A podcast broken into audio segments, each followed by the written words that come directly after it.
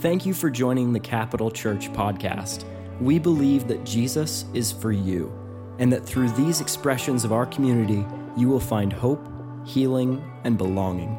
To learn more, join us live every week online and visit our website at capitalchurch.co or send us an email at info@capitalchurch.co.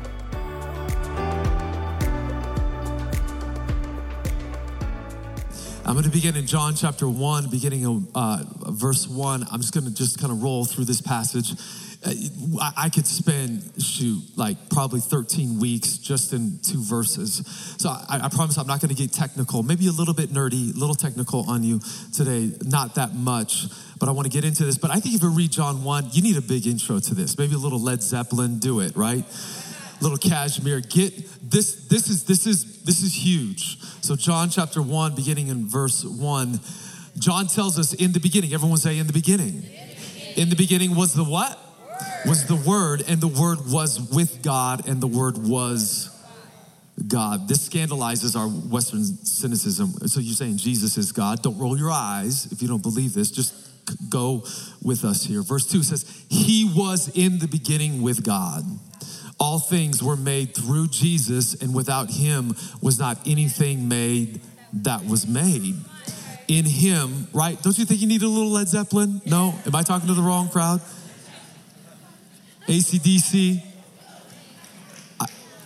I grew up in the late 70s and 80s. I don't even know, right? In Him was life, and the life was the light of men. The light shines in the darkness, and the darkness has not overcome it. Can I get an amen, church? Or to skip down to the climactic moment in John's prologue, verse 14. We're going to read four verses here. And the Word became flesh and dwelt among us, and we have seen His glory as of the only Son from the Father, full, everyone say full of grace and truth. John bore witness, verse 15, about Him and cried out, this is He of whom I said, He who comes after me ranks before me because He was before me. And from His fullness, we all have received grace upon grace. For the law was given through Moses, but grace and truth. Everyone say grace and truth. Come on, everyone say grace and truth.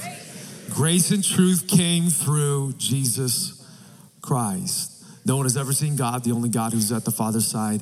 This is the climactic, layered part of John's prologue. He has made Him known.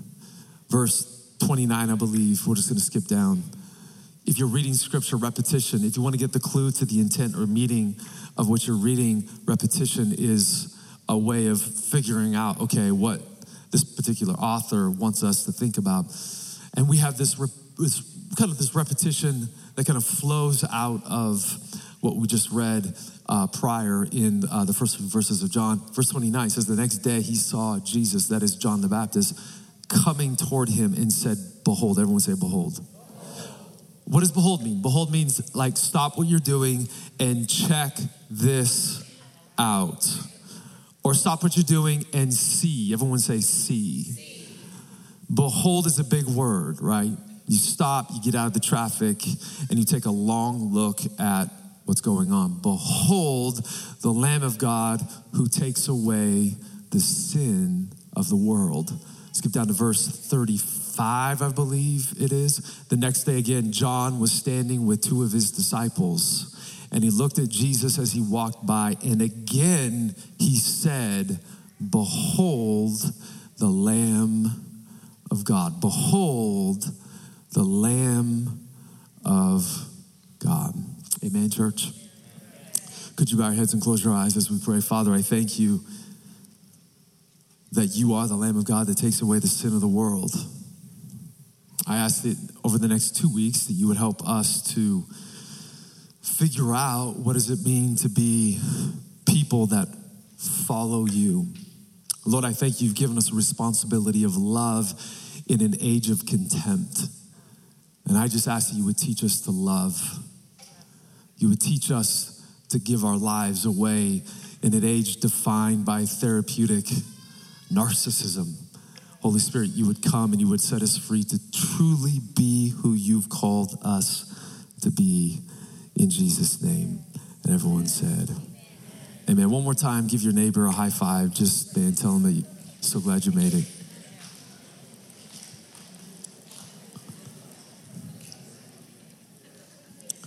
So the last 9 months, just because of everything that I've had to go through, my wife and I, we've been on a health kick. If you don't know anything about my wife, she's always been a health nut, right?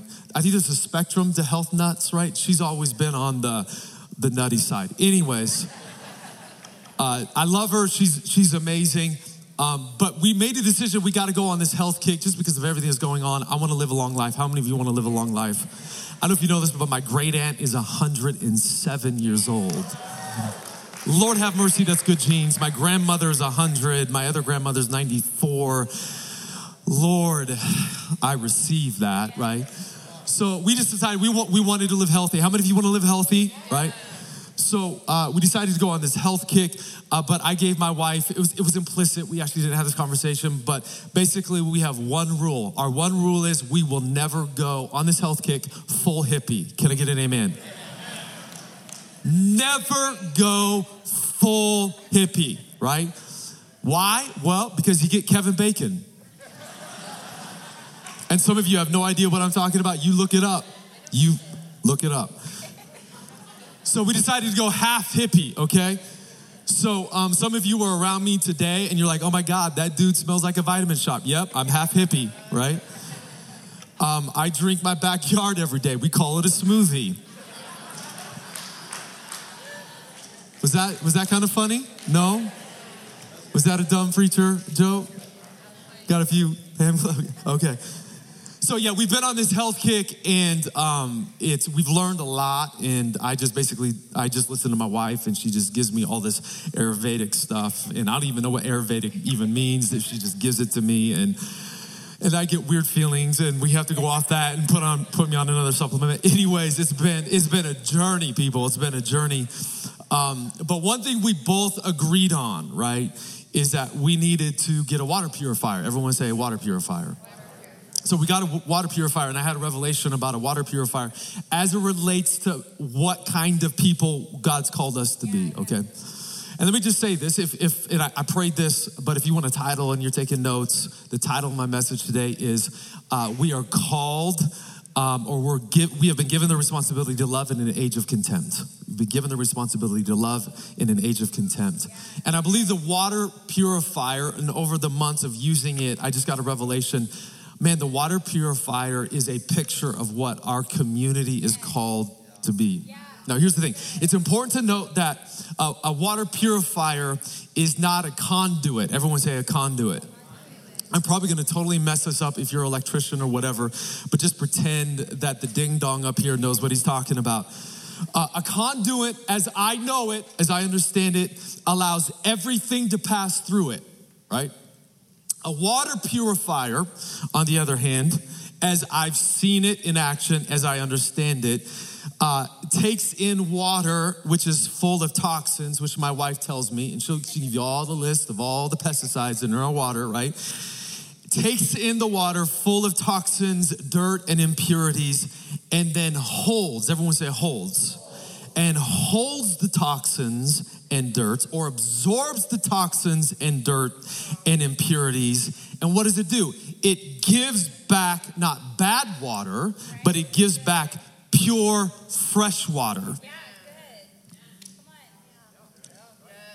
That is a picture of self-giving love. Now hold that in your mind, because in about 15 minutes, I'm going to explain that. I'm going to tie that to our Johannine text that we just read. Hold that picture in your mind, because that's a picture of how we are to be in the world. You and I are called by Jesus himself to be water purifiers. Hold that in your mind. The second illustration that I want to give you is when I was a young man, I was a rancher.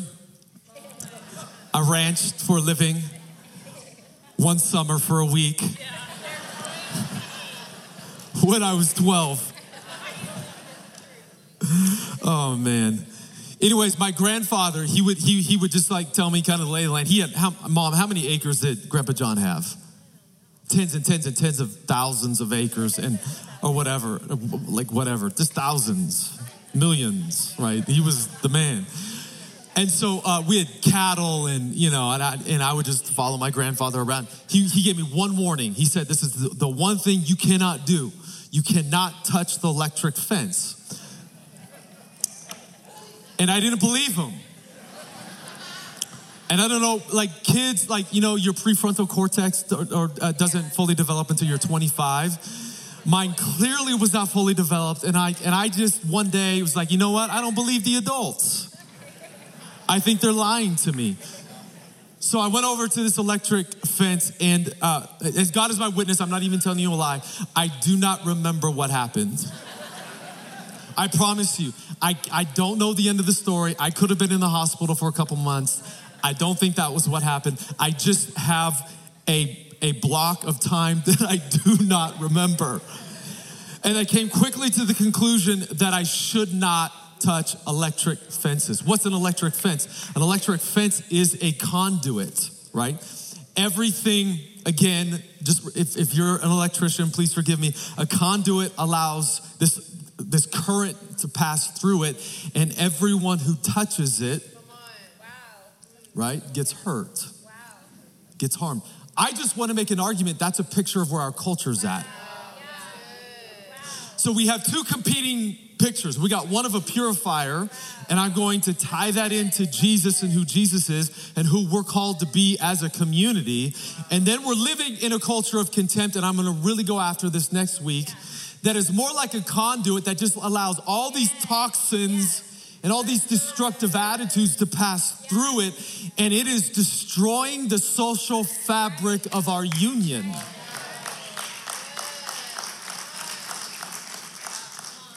So hold those two thoughts in mind, and in 3 hours, we'll get back to it.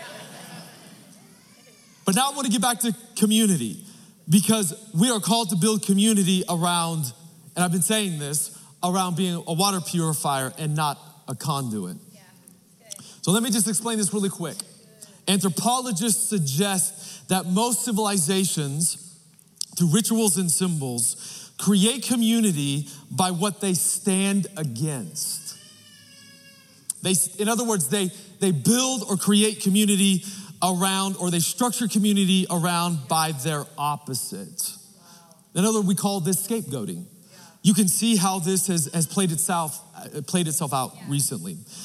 In other words, we build community by what we hate, and then we project all our scorn and all our wrath on whatever or whomever it is that we hate or assume is qualitatively different than us.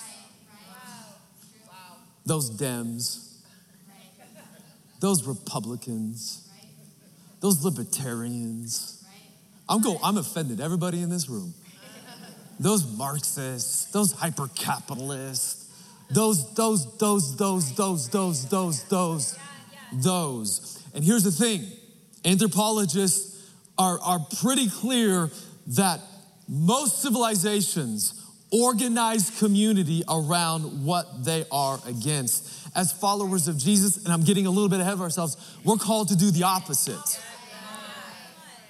One scholar suggests that this building community around what we're against is not an abstract concept at all. Check your social media out. Go onto Twitter. We just need Fight Club, right? Let's just get it done, people. Let's just everybody go in the streets and let's fight it out and let's be friends again, all right? We are living in an age of contempt. We are living in an age of shaming. We're living in an age of censorship. We no longer know how to have a discourse about things that we disagree about without condemning someone. In fact, I've talked to many of you here today, and many of my friends in ministry have told me that they have lost lifelong relationships over politics this year. And I'm not gonna give into it because you're gonna send emails to me. If you wanna send an email to me because you don't like this message, send it to Joel King at myspace.com.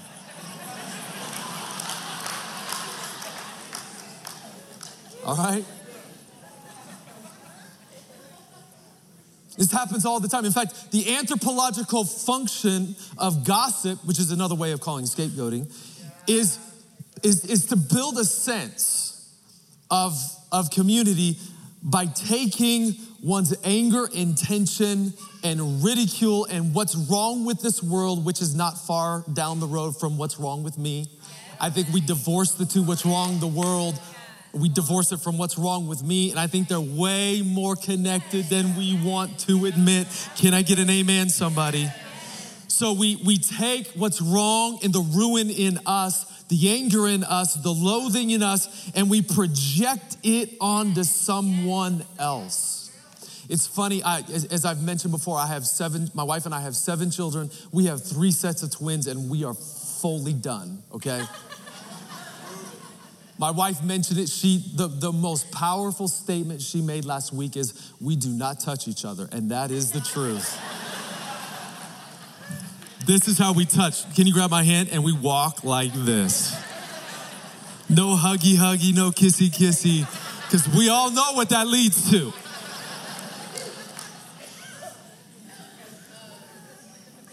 But my 2 older sons, I'm not going to tell you who, I love them to death. We call them our sons of thunder. One of them, I'm not going to name him, came down the stairs a couple weeks ago. And I didn't witness this. I think it was my wife who told me this. And there's no word of a lie of this. He came down the stairs with his new white football pants. And he looks at my wife and he says, "What baby?" We have 4 babies under the age of 2. He goes, "What baby went to the bathroom in my white pants?"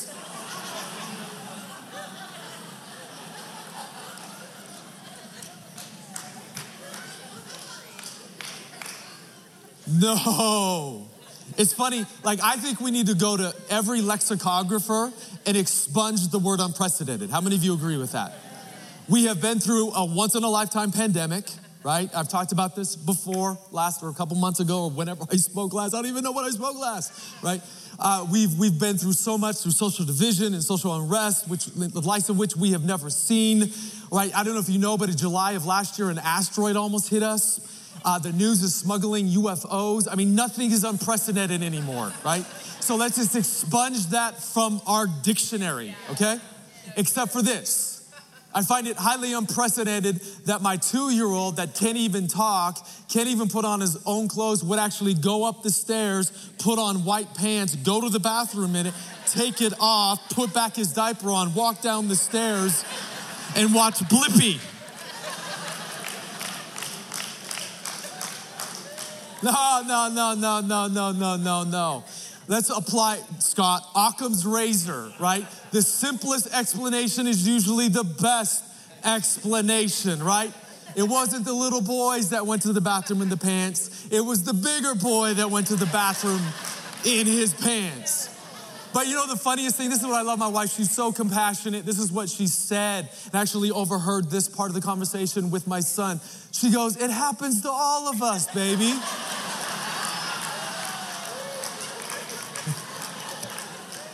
And I'm like, no, it doesn't.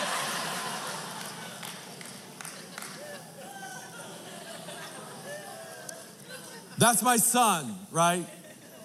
That's the mechanism of scapegoating. He's trying to deal with the tension. He doesn't know how to deal with what's on his pants. He doesn't know how to take responsibility, so he projects it onto his little baby bros and sister. If we're not careful, we can do the same thing, right? We can build not only community around what we're against rather than what we're for, we can build community around the act of scapegoating. And this is not new, guys. Yeah. This goes all the way back to Adam and Eve. Right. Yeah. Blame shifting, not taking responsibility, right? Adam and Eve touched the tree of the knowledge of good and evil. What is that, Chris? Well, they basically made a decision when they ate of the fruit, when God told them not to. They made a decision to define reality on their own terms. Yeah. They made a decision to define what is right, what is good, what is true, what is beautiful, what is ugly, based on their own definition. That is the heart of evil. It's when humans forget that they're creaturely. And they take on this God complex, and they start to make decisions about reality that go in contradistinction with what God has, or how God has designed reality to be. Are you with me? In fact, some of you, and I get this from one pastor, but some of you perhaps, and there's no judgment, perhaps have chosen this church because of what it's not, rather than what it's for. No judgment. I'm glad you're here, and I hope you're not. I hope you like this church, right? But some of you are here because, I'm so glad they're not too Pentecostal. Or maybe some of you are like, I'm so glad they're not like that Reformed church and they're so fatalistic and they really are into meticulous sovereignty and, they just like, I just don't, I'm so glad that they're not a weird church, right? So many times, because of our therapeutic age and because we curate our own spirituality, we base going to church on our own preferences. And most of those preferences are rooted in, I'm just glad that church isn't like that church. I think we should make decisions. Again, no shame, no blaming. I'm not doing what I'm talking about. I'm just saying, I think we should make decisions about going to church by what the Holy Spirit says to us and what he wants us to do. Like, let me just say this really quick. I'm getting a little bit off tangent here. If you know me, I do this every Sunday, so I don't even need to say that. But I think, it's important that we talk about infringement of rights, right? Is there infringement of rights in our society today? Yes, of course, right? If you deny that, you deny reality. So, but here's the problem. Our culture is so, in a therapeutic age, is so obsessed with their rights, they have forgotten the other side of the equation, which is responsibility. And so we have a one-sided seat, like have you ever been on a seesaw? Right? And the seesaw is like this, right? And I forget the seesaw. I didn't even know where I was going with that. But you know where I was going with it. I have 7 kids. I'm tired, guys. So skip the metaphor. We have an unbalanced national discourse. We only, which we should, focus on the infringement of rights, but we only focus on that at the expense of focusing on our responsibility. And again, a lot of that is rooted in what we're talking about, how we build community around what we're against. So why do we do this? It's pretty easy. It's because it's easier. It's easier to gossip. It's easier to not take responsibility for oneself. It's easier to project your loathing and your sin on a scapegoat than it is to be vulnerable. Our default human condition is, I don't want to be the scapegoat, so I'm going to make sure someone else is a scapegoat. So I'm going to take all my tensions, all my sin, and I'm just going to be a conduit and destroy someone else. I'll tell you what, as a community that is structured around Jesus, we will not be a people that will destroy other people. I don't care where you come from. I don't care what you believe or don't believe. I don't care if you think we're the worst church in the world and you want to be our enemy. We will love you and we will serve you. And we will practice generosity until kingdom come. So God makes this world a brand new world. Now, what I'm not saying, and I think I need to address this because some of you, I know you're thinking this, and I know this church I think pretty well. Some of you I don't know as well because I've been out of it for 7 months. But I think it's important that I address this. And this is a little bit of a tangent. But what I'm not saying is that we can't be against stuff. Of course, we can be against stuff. Of course, we will speak truth to power. In fact, my wife mentioned it beautifully last week, Matthew chapter 18, 5-6. Jesus said, if you harm a little child, he's being hyperbolic, but what does he say? He says, I'm going to take a millstone. And you know what a millstone is? It's a big block of something stone, which weighs about 2,000 pounds. And he says, I'm going to put it around your neck. We think Jesus is like so weak and mild. No, Jesus says, I'm going to take a 2,000 chunk of stone. I'm going to wrap it around your neck. And I'm not going to throw you just into the ocean. I'm going to throw you into the deepest part of the ocean. In other words, Jesus, weak and mild, says, if you harm a little one, I'm going to drown you.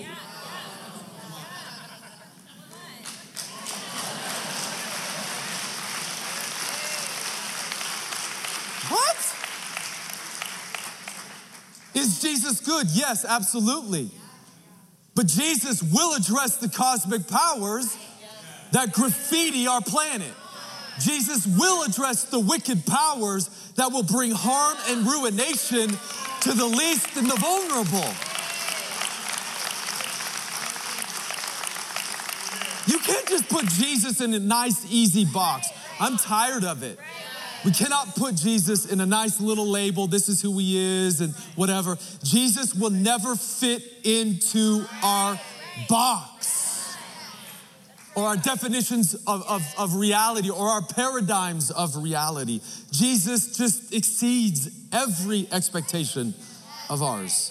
In addition to that, the highest virtue in our therapeutic age. Anyone want to take a guess? What do you think it is? What's the highest virtue you think? Come on, talk to me, somebody. What do you think the highest virtue right now is? Happiness, that's a good one. What else? Love, yes, self-love, I would say. Be true to yourself, right? The authentic movement. Good, man, you guys have been, you've been listening to me, come on. Anyone else? Tolerance. Faith, yes, all of those, that's great. I just like to make the argument, I think the highest or chief virtue of our therapeutic age is non-judgmentalism. And there's a circular logic to this, and please don't judge me while I define this. But the circular logic of non-judgmentalism in our therapeutic age is this: if you don't affirm and accept everything as equally valid, we will judge you. So we're not gonna judge you, but we're gonna judge you. We're not gonna judge anything, but we're gonna judge you, right? But here's the problem. Sociologists will tell you that how many humans do we have here today? Okay, 4 of you, all right. Sociologists tells us that we make ad hoc moral judgments at least 1,000 times about each other per day, probably even more. Like right now, you have made ad hoc moral judgments about me, and I just wanna thank you for all the affirmation. I feel all the love today. I feel it, right?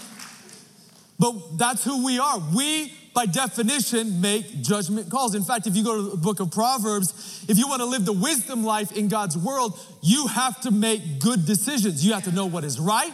You have to know what is beautiful. You have to know what God's will is. And what's packed into that is your ability to make judgment calls about what is right and what isn't, what is good and what isn't. And people ad nauseum for the last 20 years on TV especially will always cite the teaching of Jesus to not judge when they're trying to defend something that Jesus actually condemns. And I'm like, homie goes, what? You know what I mean? So when Jesus said in his teaching, do not judge, he did not mean that we can't judge.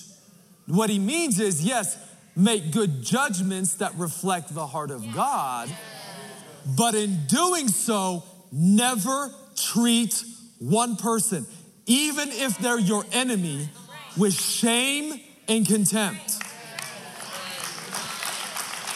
Ever. Calling somebody out because they don't agree with you is not the way of Jesus. Censoring someone or not having a conversation with somebody because you don't agree with them and you think they're crazy is not acceptable in the kingdom of Jesus. It's not. Because everything runs through love. Finally, that was a long tangent, give back to scapegoating. The reason why we scapegoat is because it's easier. And one of the reasons why it's easier is because we do not have to address what's inside of us. I honestly think this is why we live busy lives. I think this is why we live a hurried culture. This is why we hustle and we go from one thing to the next, to the next, to the next, to the next, to the next. You know why? Because I don't think we want to address ourselves. A busy culture is a busy culture, not because it's the case that we have so much to do that we can't open our lives up to Jesus. Rather, it's the case, I believe, that we are terrified of the pain and the sin which lies underneath the surface of our lives.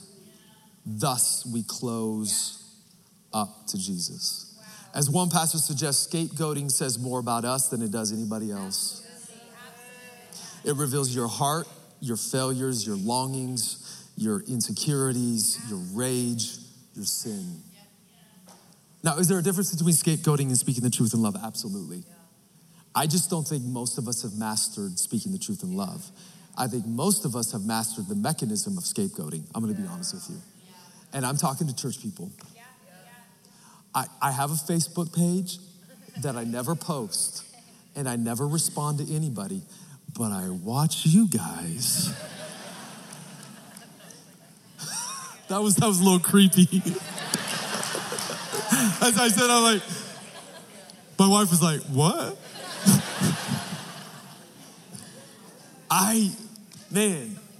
Some of the stuff we do, I'm like, Lord have mercy. Why do we scapegoat? Well, as one French essayist said this, if our thoughts should become public facts and laid bare before the law, we would all face the death penalty at least 10 times over. Wow. Joel King about 40 times, but who's counting? In other words, it's true. No, I love Joel. Sin is cut through the whole of our existence. Saint Augustine said this, I carried inside of me. He's talking about the real state of our soul. Like everyone comes in pretty and nice and you dress nice and most of you have a smile. Some of you, I see all of you. Some of you don't, please smile. But most of us, we carry we carry not our true self, right?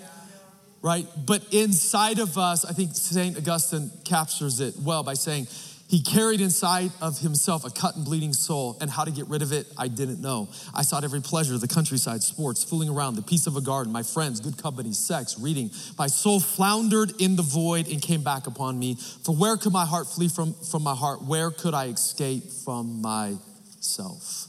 One spiritual writer said this, in this life, all sympathies remain unfinished. Our deep longings are never really satisfied. What this means, among other things, is that we are not restful creatures who sometimes get restless. We're not fulfilled people who sometimes get dissatisfied. We're not serene people who sometimes experience disquiet. Rather, we are restless people who occasionally find rest. We're dissatisfied people who occasionally find fulfillment, and disquieted people who occasionally find serenity. We do not naturally default into rest, satisfaction, and quiet, but into their opposite. Why? I'm going to use a word that we haven't used since 1989. In August, I remember.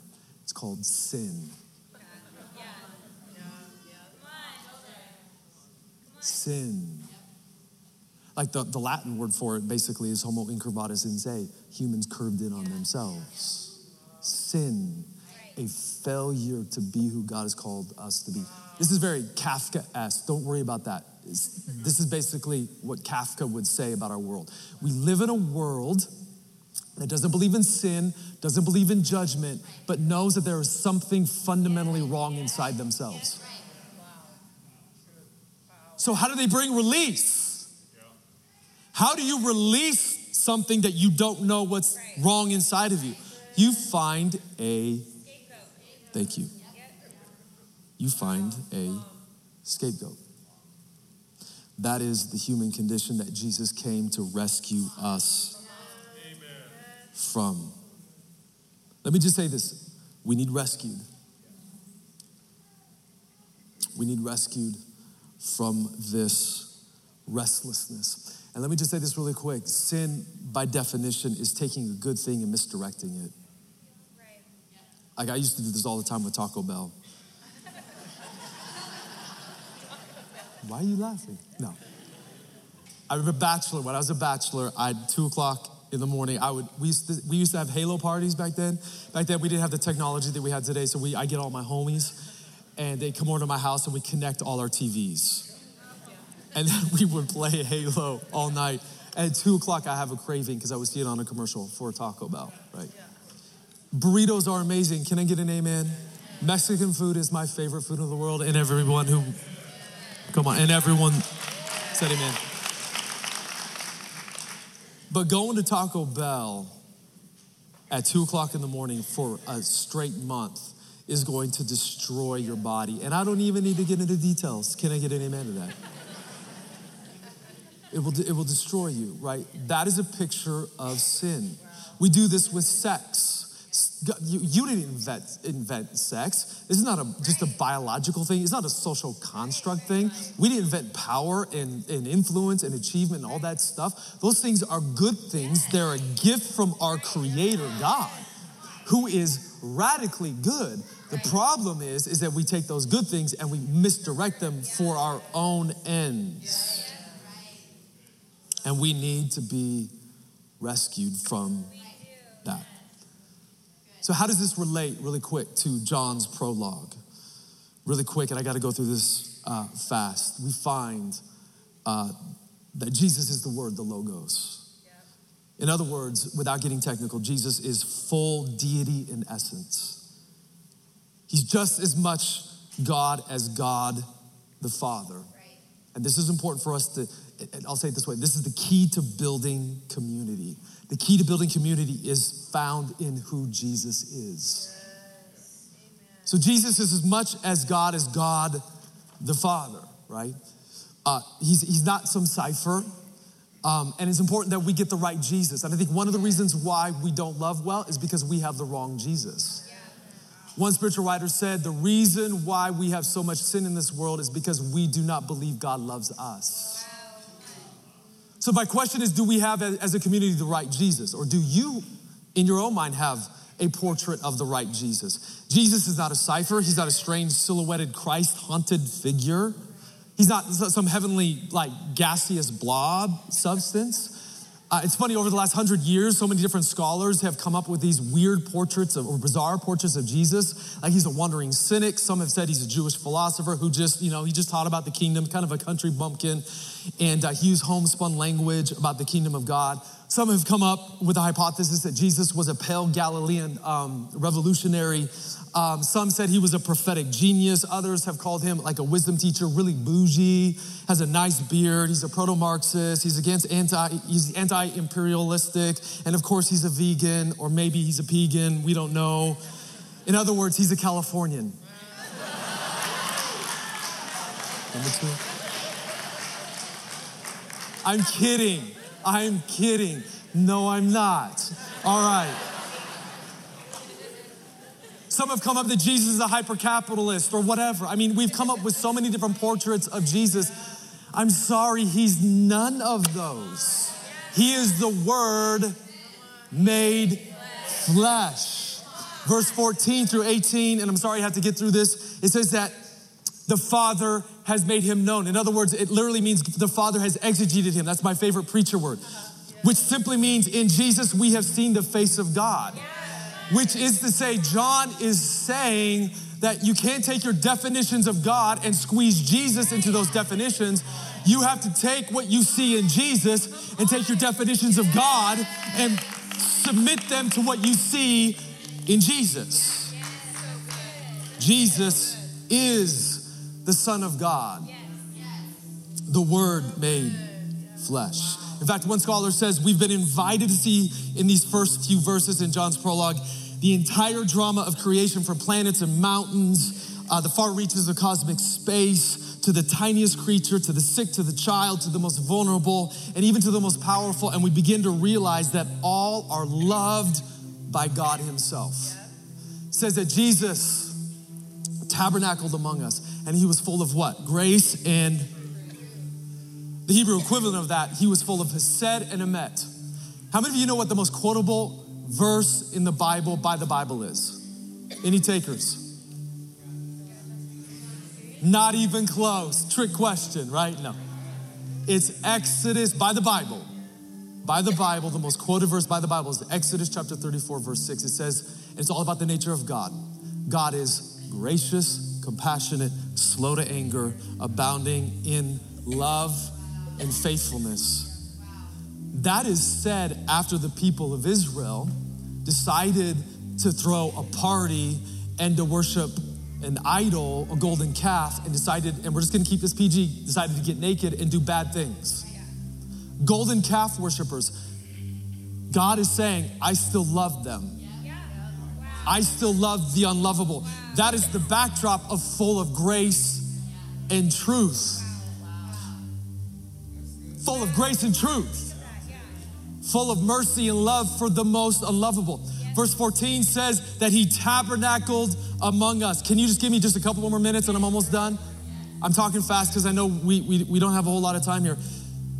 He tabernacled among us, or he dwelt among us. This is God's dream for creation. That's right. The Bible tells us that creation is a cosmic temple, and God's dream is to flood it with his healing presence. Yeah. The tabernacle in the ancient world, it's just simple, it was a place where heaven and earth joined up, where God's space entered into our space. It was a microcosmos, or a little cosmos, that represented all of creation. God built this tabernacle because he wanted to come to his people. He wanted to meet with his people. He wanted to love his people. He wanted to cleanse his people. He wanted to remove the pollution from his people. He wanted to be with his people. He wanted to walk with his people. The problem in our Western world is this misconception about Christianity. It's all about how we go to God, right? How we climb a ladder so we can get to God somehow. And it's packed in a dense way in this kind of going to heaven narrative. And that's not what the Bible is about. The Bible says the opposite. It's all about how God, not you or I got to him, but how God came to us. He came in the middle of our sorrow and our restlessness, came into the unsympathetic reality of our lives, our sin, our pain, and our shame. And he absorbed it and broke the power of sin. Quickly, this is the reason why I'm not a Buddhist. And I respectfully say this. If you're a Buddhist here today, I respectfully say this. But Buddhism conceives life in terms of pure tragedy. The Bible does not see life as pure tragedy. The Bible sees, yes, there are tragic parts that we find in God's creation and in his world, but that's not the entire story. Yes. Can I get an amen? Amen. We know the story is much bigger, much larger than tragedy. It's rooted in victory. Yes. One scholar who I respect said this a long time ago. He said he entered many Buddhist temples in different places and stood respectfully before the statue of Buddha. His legs crossed, his arms folded, his eyes closed, the ghost of a smile playing around his mouth, a remote look on his face, detached from the agonies of the world. But each time after a while, this is what he said, I had to turn away. And in my imagination, I have turned and said to that lonely, twisted, tortured figure on the cross, nails through hands and feet, back lacerated, limbs wrenched, brow bleeding from thorn pricks, mouth dry, intolerably thirsty, plunged in God-forsaken darkness. That is the God for me. And then John says, as I close, behold, we know the face of God is the face of Jesus. And then John twice says, behold, the Lamb of God that takes away the sin of the world. What is that? That's the scapegoat lamb. That's right. Biblically speaking, scapegoating is an act to rid oneself of pollution and sin. And you find this act fleshed out in Leviticus chapter 16, which is the high point of the Jewish festival. This communal event was called what? Yom Kippur, right? The Day of Atonement. And at the Day of Atonement, the high priest would take two goats, cast lots, choose one, and then pray all the tensions, all the ridicule, all the sin, all the judgments, all the stuff onto that scapegoat, then drape it with a purple robe, put a crown of thorns, and send it into the wilderness. Does that sound familiar to you? Jesus was draped in a purple robe. He was crowned with a crown of thorns. He went to the cross for you and I and absorbed our sin. In fact, I love what one scholar said, the death of Jesus on the cross reveals the lengths of which God will go to rescue his creation. In fact, he goes to the very bottom, to the darkest and deepest place of ruin, and has planted a sign that says rescued. It is a sign of love, the love of Creator for his ruined creation. Jesus in John decided to have a best friend named Lazarus. Lazarus died. Jesus wept bitterly over him. God didn't have to do that. Weeps over his best friend's death and then brings him back to life. Jesus, we find in John, is exhausted and fatigued. We find in the synoptic tradition, Matthew, Mark, and Luke, that, man, Jesus in the Garden of Gethsemane experienced extraordinary pain, most likely panic, to the point of sweating drops of blood. This is the extent of which Creator God, as an act of astonishing love, takes responsibility for you and I and our sin and our pain and our sorrow and our sickness. In fact, Jesus goes around acting like a new tabernacle temple figure. And what does he do? He heals the sick. My question is, where does that sickness go? Wow. I think it goes right into Jesus' body.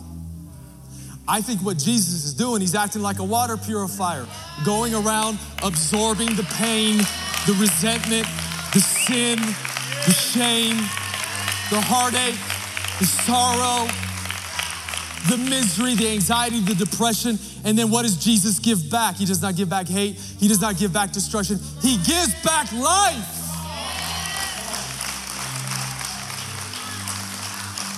As I close, one scholar said this: in looking at his death, Christians understood this. Jesus took in hatred on the cross, and he held it, transformed it, and gave back love. He took in bitterness, held it, transformed it, and gave back graciousness. He took in curses, held them, transformed them, and gave back blessings. He took in murder, held it, transformed it, and gave back forgiveness.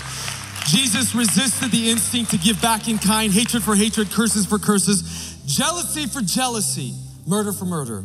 He held and transformed these things rather than simply retransmitting them. He took away the sins of the world by absorbing them.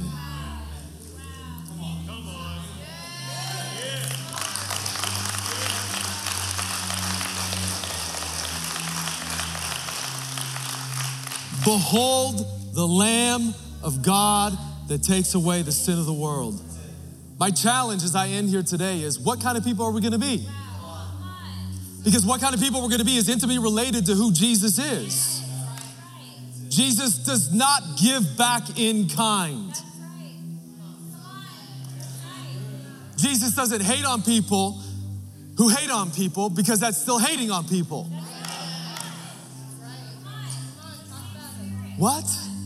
Jesus does not give back in kind. He absorbs it, takes it in, transforms it, and gives back life. What kind of church are we going to be? Are we going to be a conduit where we just let all the toxins and the pollutions in our life out, wherein we destroy people, marriages, family, or children? Or are we going to be like Jesus? Well, some of you are thinking, well, that's just what Jesus did for me. The problem, I think, with American Christianity is that we've divorced what Jesus has done for us and what Jesus wants to do through us. Yes, I am not saying that you and I can now function like the Son of God and we're unique and we're going to do exactly what Jesus did. What Jesus did was a one-off event. What Jesus did, only Jesus could do. But Jesus is inviting us into this drama of participating with him, wherein we become water purifiers instead of conduits, loving, serving, picking up our crosses, giving our lives away generously. So my challenge, this is a challenge Sunday. Next week, I'm going to get really practical. Please come back. Please come back next week. I'm going to get practical and talk about how we can do this. I'm going to talk about the 5-to-1 ratio. It will change your marriage. It will change your family. I'm going to talk about what we should do and how we can specifically do this as it relates to a culture of contempt. But this week is a challenge. This week, what I want you to do is I want you to behold. Behold, the Lamb of God who takes away the sin of the world. For 9 months, I had to do that. I was a non-functional human. I couldn't do anything but behold the Lamb of God who took away my pain. I can't tell you the pain and the agony and the anxiety that I felt in my life, but I had to keep on. And thank God, my wife's a full charismatic. So keep on looking. Keep on looking to Jesus. I had to keep on looking to Jesus. Okay, Jesus, you're the one who absorbs everything that I'm going through. And every time I look to Jesus, it didn't always happen the way I wanted it to happen, but every time Jesus came through and was faithful to me. Our challenge this week is twofold. Behold the Lamb of God who takes away the sin of the world. Focus on him. Get away. Step out of the traffic. Pray. And as you pray, think about the Lamb of God who takes away the sin of the world. As you step out of the traffic, as you read your Bible, get away and think about the Lamb of God who takes away the sin of the world. take some time and just think about and worship around, you are the Lamb of God who takes away the sin of the world. And when that starts to get inside of you, then we can start talking about justice.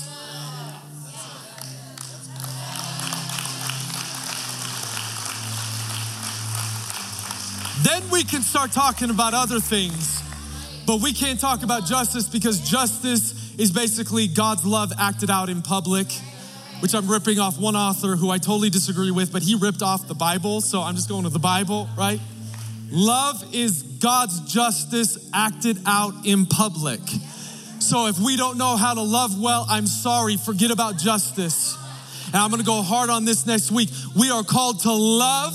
We are called not to return in kind. We are called to take in the pollutions and the toxins of this world and to give fresh water to a people that is thirsty and in need of salvation.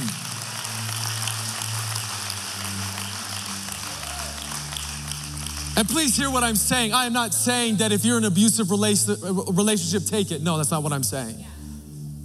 You understand what I'm saying? We're not going to be, we're not extreme, right? Someone's beating you up, you need to get out of that relationship. We're not talking about that. What we're talking about is just normal daily relationship with our family members, with our coworkers, with our enemies, right? What are we called to do? We're called to love. That's our response. Close your eyes, bow your heads. Father, I thank you that we would be this kind of community that will love like this. Lord, teach us how to do this. We can't do this without you. And I thank you by the power of the Holy Spirit, you would open our eyes. You would strengthen us and you would teach us to give our lives away. I thank you, Jesus, that you are the Lamb of God that takes away the sin of the world. Lord, let that become our defining reality. Help us this week to focus on that. Lord, let that become, I don't even know how to say this. I don't even know how to pray this. Just let it get inside of us this week. And as we learn how much you love us in this world and this community, I thank you that's when we can begin to love like you. So I pray your blessing on every son and daughter here today. I thank you that you would fill them up with your grace and with your truth. In your name we praise. Your eyes are closed, your heads are bowed. You would say, Chris, I got a lot of pollution and toxins in my life. I need Jesus. I need what you're talking about. The Bible calls it salvation. Salvation is basically rescue. You need rescued. You need Jesus. You're sick of what's happening in this world. You're sick of what's happening in your own life. And you want to open your heart this morning and say, Jesus, could you take over? Could you cleanse me? Could you make me whole? As your eyes are closed, your heads are bowed. If that's you, I'd like you to pray with me. It's just really simple. It's a really simple prayer that I want you to pray. But if you say, yes, I want Jesus in my life. On the count of three, I want you to raise your hand. I want to pray with you. 1, 2, 3. Anyone like that? Raise your hand. Thank you, thank you, thank you, thank you, thank you, thank you, thank you. I see all those hands. I see all those hands. Thank you, thank you. Okay, you can put your hands down. Amen. Yeah. Thank you for joining us today. If you would like to give towards this ministry, learn more about our church and events, or are in need of prayer, please visit capitalchurch.co.